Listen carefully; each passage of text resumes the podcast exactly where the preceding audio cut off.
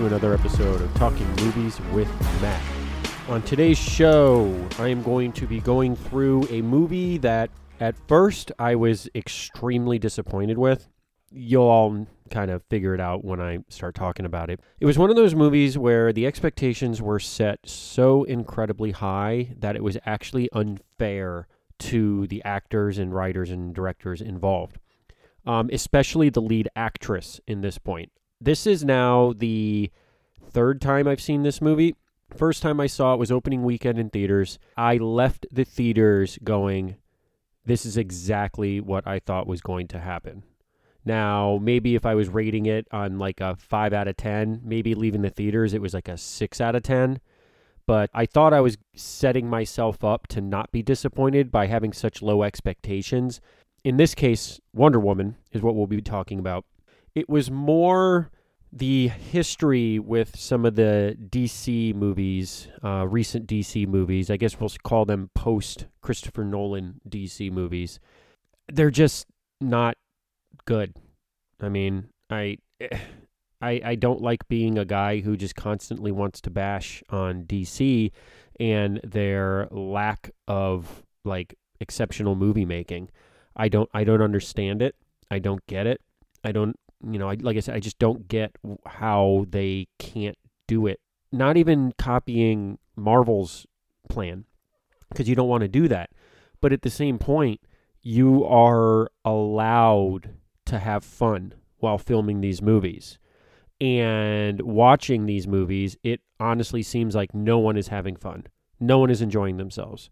No one is thinking of this as a comic book movie. They're thinking this as a dramatic thriller. And it's not it's not.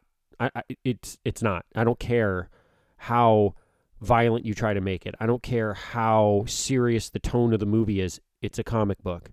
Plain and simple, it's a comic book. Maybe filming movies like that, like with Blade, worked, but you're talking 20 plus years ago, or about 20 years ago. Comic book movies in general were different back then. They weren't looked at as the same light as they are now. They weren't expected to gross six or seven or eight hundred million dollars every single movie. They weren't expected to that like they are now.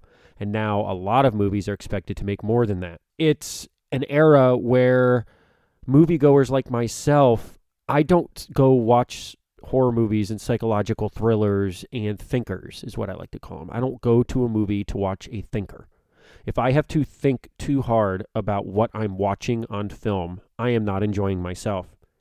You can call me a simple person if you want but that's how I see movies. That's how uh, films keep my attention. Is if I'm being entertained, I'm having fun. I'm enjoying it. I'm taking two, two and a half hours out of my day, out of my night, out of my week, out of my month that I don't have to go see a movie. And I just want to be entertained. I want to have a good time.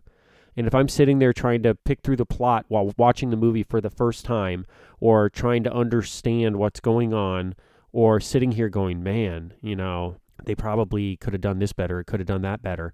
Usually I'll try to pick a movie apart after the second or third or fourth or fifth time watching it, but when I'm doing it in theaters, that's not good. And that's what I found myself doing during Wonder Woman.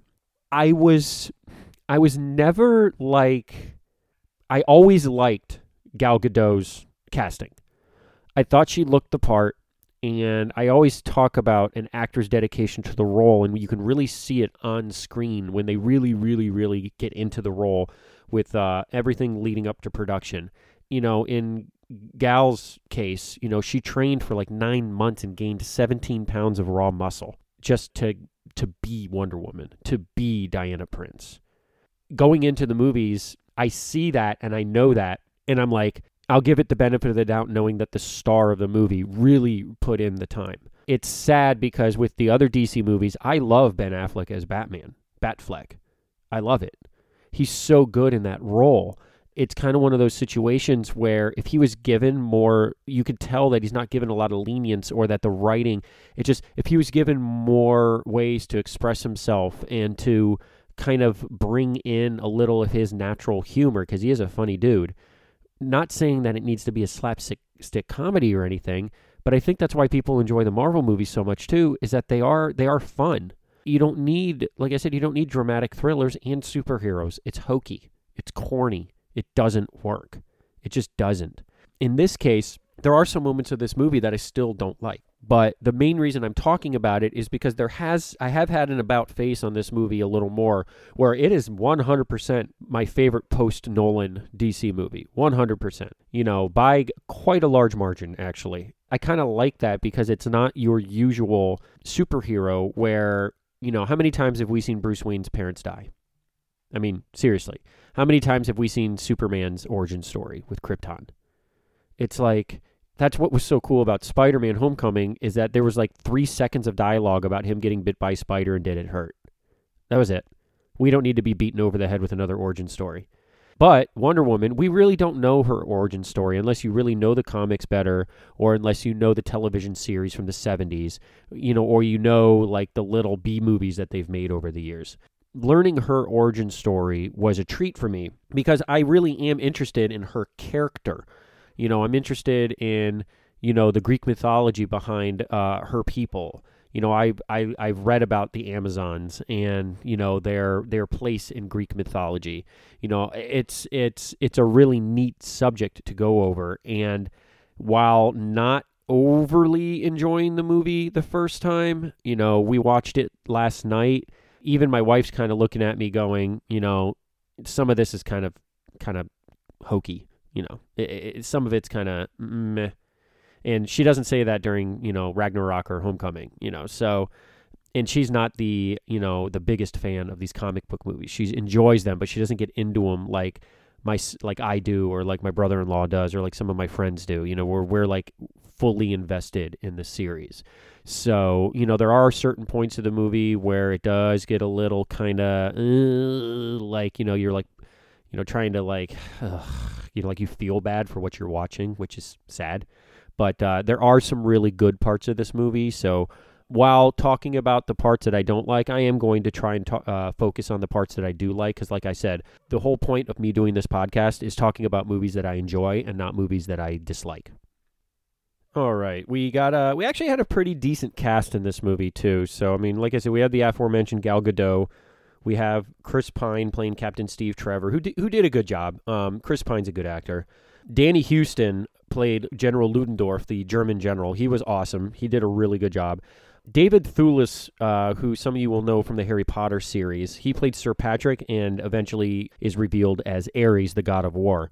While a good actor and while his acting and his role was good, his character in this movie wasn't really super believable.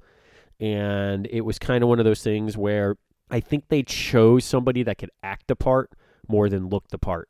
And yes, there are certain times where that's good because you don't want somebody that's just stone faced terrible at acting. But uh, I, you know, he's a great actor. But it just, I, I, when they revealed it the first time I saw this movie, I'm like, are you kidding me? It wasn't even that I was shocked because I really wasn't. I'm sitting here going, this guy, this guy's the god of war. I'm like, okay, um, sure. You know, I mean, maybe there was a little too much Harry Potter in this with uh, good guy, bad guy, and casting and all that. And then you also had uh, Elena Anaya as Dr. Maru and Dr. Poison.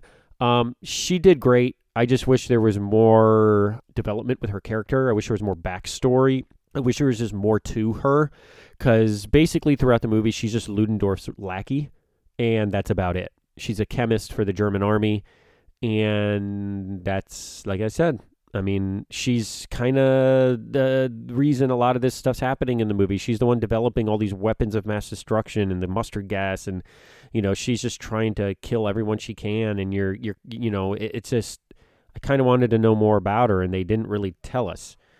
Um, the movie was also directed by Patty Jenkins, who I'm not overly familiar with, so I'm not going to talk like I am. But uh, from what I understand, people were very, very excited and very happy that she was chosen for this. So I'm going to go ahead and give them the benefit of the doubt and say, you know, they tried to hire her like 20 years ago and it didn't work, or 10 years ago and it didn't work. So they got her again and they got the woman they wanted. So good for them. The screenplay was written by Allan Heinberg and the story was written by Zack Snyder. And I have a long exaggerated sigh because the post Christopher Nolan DC has been um,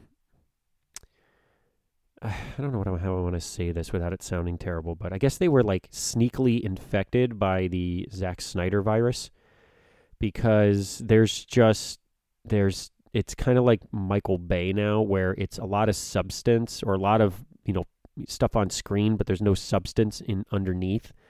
So, it, you know, there's it's just there's a an underlying trend that has these movies like connected to Zack Snyder, and I just don't like it.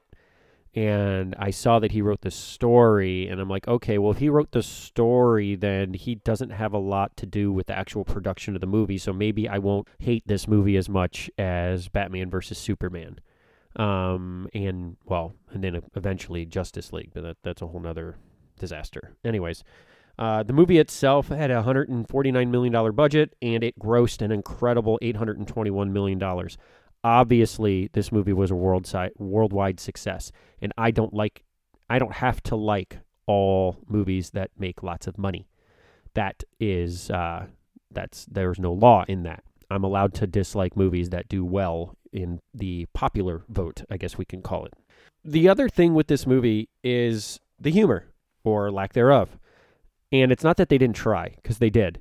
Where there's like I, I've talked on prior podcasts, especially with like the action adventure movies and like some of the, the comedic parts in those movies, is that there is a lot of improv. And I like it when it works. and if it doesn't work, I'm kind of confused why the editor left it in the movie. Like you have the horrible, horrible boat scene where it's just Diana and Steve in the boat and they're mumbling and talking about the reproductive system of a human being. And I'm sitting here going, like, looking at my wife, my wife, who I have been with for 12 years. I'm looking at her, like, uncomfortably sitting next to my own wife. That's, that's bad for those of you who, you know, they're like, well, you know, no, it's not good. I'm sitting next to my brother in law and my brother in the theaters, and we look at each other and we're we're all in our mid 30s, mid to late 30s some of us and we're sitting there looking at each other going, I don't I'm not I'm not really comfortable sitting next to you right now. I'm not and you know, I know them better than most people on earth and this it's it's not good when a movie can make you feel that way and it's not even supposed to be that kind of movie. It's not supposed to be some horrible like, you know, murder scene with guts and blood and you know just disgusting you know you're just you're sitting here going like i remember feeling that way watching american history x. Thank you. So you know uh, you know while while it ended up being a, a, a, you know great movie in its own way there were scenes in that movie that made me very uncomfortable. Well it was supposed to. That was the that was the design of the movie. The idea of the movie was to make you uncomfortable. Wonder woman should not make you uncomfortable.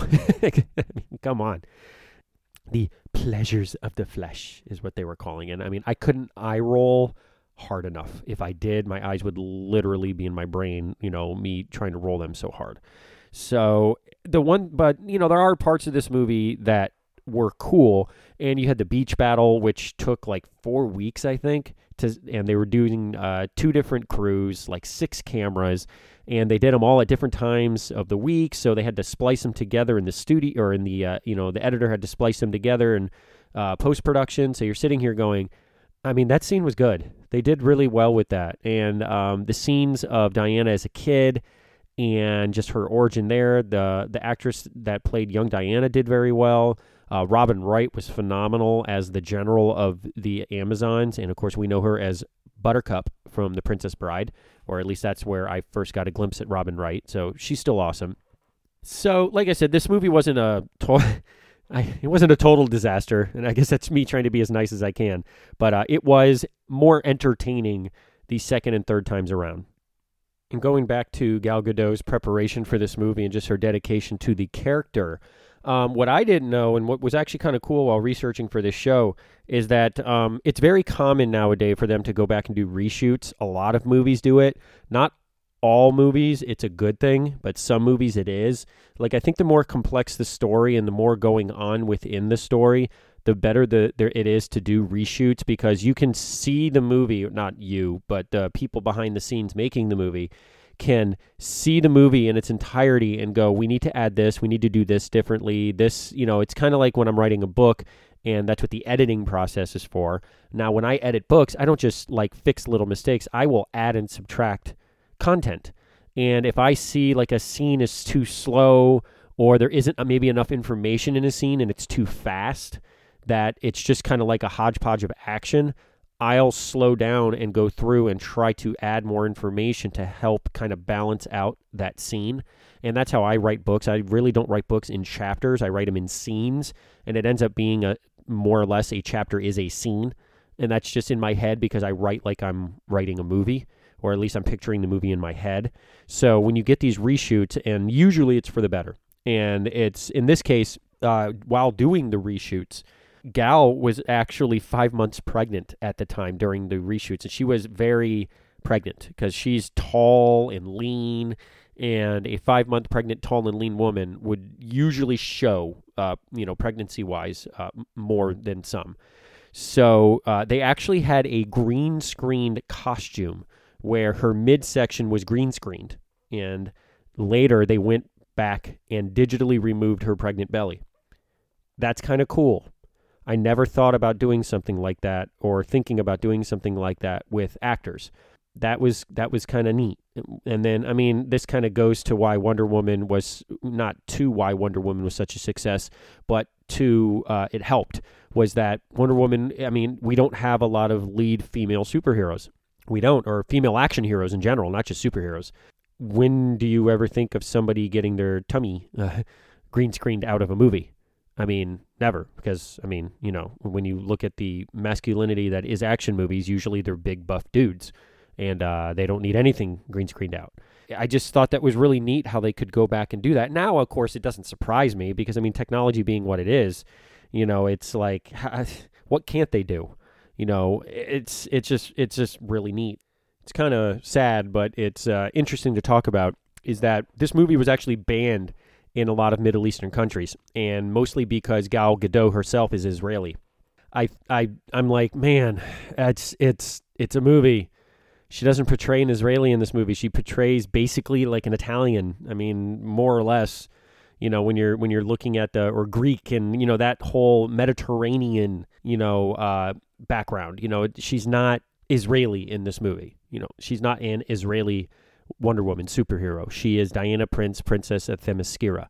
So you're like, you're like, man, it's it's just. But when you you know you read about it and you talk about it, and it's it's pretty incredible that a person's background, regardless if it's related on screen or not, is trouble to some people and that's that's really and i'm not talking about like sexual orientation or uh, really beliefs in general because it's not like you know hey he's a christian i'm not i'm not going to go see the movie or he's an atheist and i'm a christian i'm not going to go see that movie.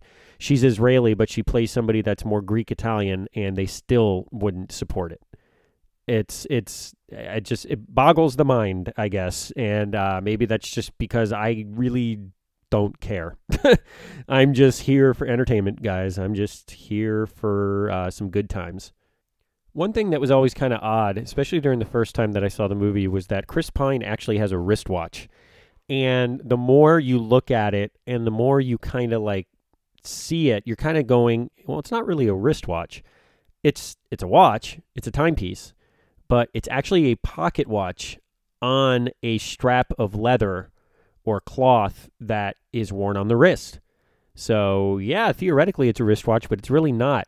And what was kind of cool is uh, reading about this is that during the war, in this case World War One, timing was everything when it came to these attacks because you had to make sure that your soldiers were in place or not in place, depending on if it was close to the front line, and that's where you know you were shelling the enemy. But you know, in pocket watches, they would come loose, they would break off, they would make too much noise as the soldiers were running. So they developed a strap that the watch could be attached to. And then when the soldiers came home and the war ended, watch companies started making things called wristwatches. I really thought that was kind of cool. Is that wartime like this developed something that A, I'm wearing right now. I wear a watch every day. But B, something that just about everyone wears and or is just a huge fashion thing, but it's also a usable usable uh, tool that most of us rely on heavily. Now, of course, you have watches on your phone, but you know you have time on your phone. But I just thought it was cool that a wristwatch was actually devised by the uh, World War One military. That was just kind of cool. I just, you know, again, I just thought that was neat. So why not talk about it? So, like I mentioned earlier, Patty Jenkins was actually up to direct this movie uh, a few years back, and I believe it was 2005, if I'm reading my notes correctly. My handwriting's really bad today. But she stepped down due to a pregnancy, and uh, the next person that they went after in 2005 for this movie was actually Josh Whedon. And you're sitting here going, What? I mean, the guy that's literally responsible for the Avengers era Marvel movies. you're kind of like, um, imagine if they got him. Imagine if Josh Whedon was making DC movies in the mid 2000s, you know, in 2005 and 2000, you know, whenever the, you know, the others started coming out. Uh, imagine if he did this and imagine if he was, you know, attached with Christopher Nolan doing the Batman movies or maybe he was doing them instead or who knows, you know, but the, the point is imagine if the guy that is literally him and Kevin Feige are the godfathers of the Avengers movies. Imagine if he maybe never started doing Marvel movies. I mean, eh, eh, just when you think about, like I said, I always th- talk about how lucky we are as a viewing audience when we get the right director, the right writer, and the right actor or actress together in a single movie, and you can't fathom it being different. J- Josh Whedon is a part of that if he is not a part of the MCU ever, the MCU is not as big as it is. Guaranteed. I mean, you can mark that down guaranteed. That if he is not involved in them, these movies aren't as big as they are. And maybe it flipped. Maybe if he's with DC, maybe they're the the big dog, you know, on campus right now with these mar- with the um, superhero movies. So I just thought that was really interesting, and that he left. He was not fired. He left because of creative differences with the hierarchy within DC. How laughable is that? The reason this guy is so good is because of his creativity. I just, I cannot believe that. Maybe they missed out on something, but hey, you know what? The DC movies still make a ton of money. There's a crowd out there that loves them. I'll still go see them. I have a little bit lower expectations, but I'll go see them. I just I just thought that was so ridiculous that he was a part of this movie at one point. And before I get out of here, I do want to talk about my favorite part of this movie, and it is hands down when they are crossing the front lines to try and save the people of Veld. I think the town is the village that's been occupied by German uh, soldiers. And when she steps out of the trenches and reveals herself, it's just like okay, you know, there there is some there is some truth and validity to this character where you're just like, this is gonna be cool you know, and then she starts taking on the enemy soldiers' fire, which gives the uh, good guy troops. I'm not sure who it actually is at this point. I know it's American. I know it's British. Uh, there's a lot of um, mixed uh, cultures fighting together during this war. I know more World War II than World War One. Sorry, but uh, that scene was really awesome. And she's taking the fire, and then you know, and then the machine guns open up, and she just ducks down and kneels down behind the shield and just takes it and takes it and takes it and takes it, but it frees up all of the other soldiers to rush the enemies. That scene was awesome. That scene it was really well shot. It was really well done. Gal did such an amazing job. Like that's what that's this movie she did so good. You know that the first time I saw this movie, the reason I was more impressed than I was going in was because of Gal Gadot and her job. She's a, she did really well. And then seeing it a third time now, I'm even more impressed, especially with the emotion when when Steve Trevor dies at the end. Uh, spoiler alert.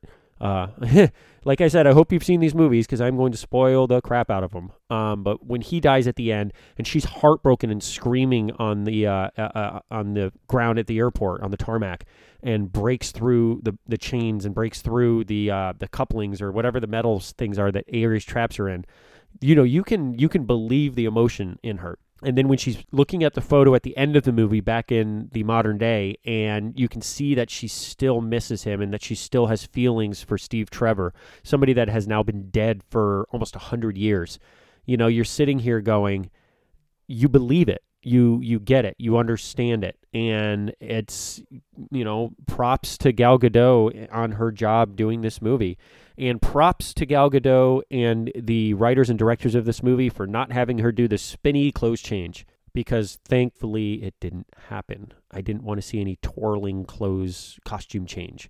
Instead, she just wore her battle suit and her battle armor underneath her clothes.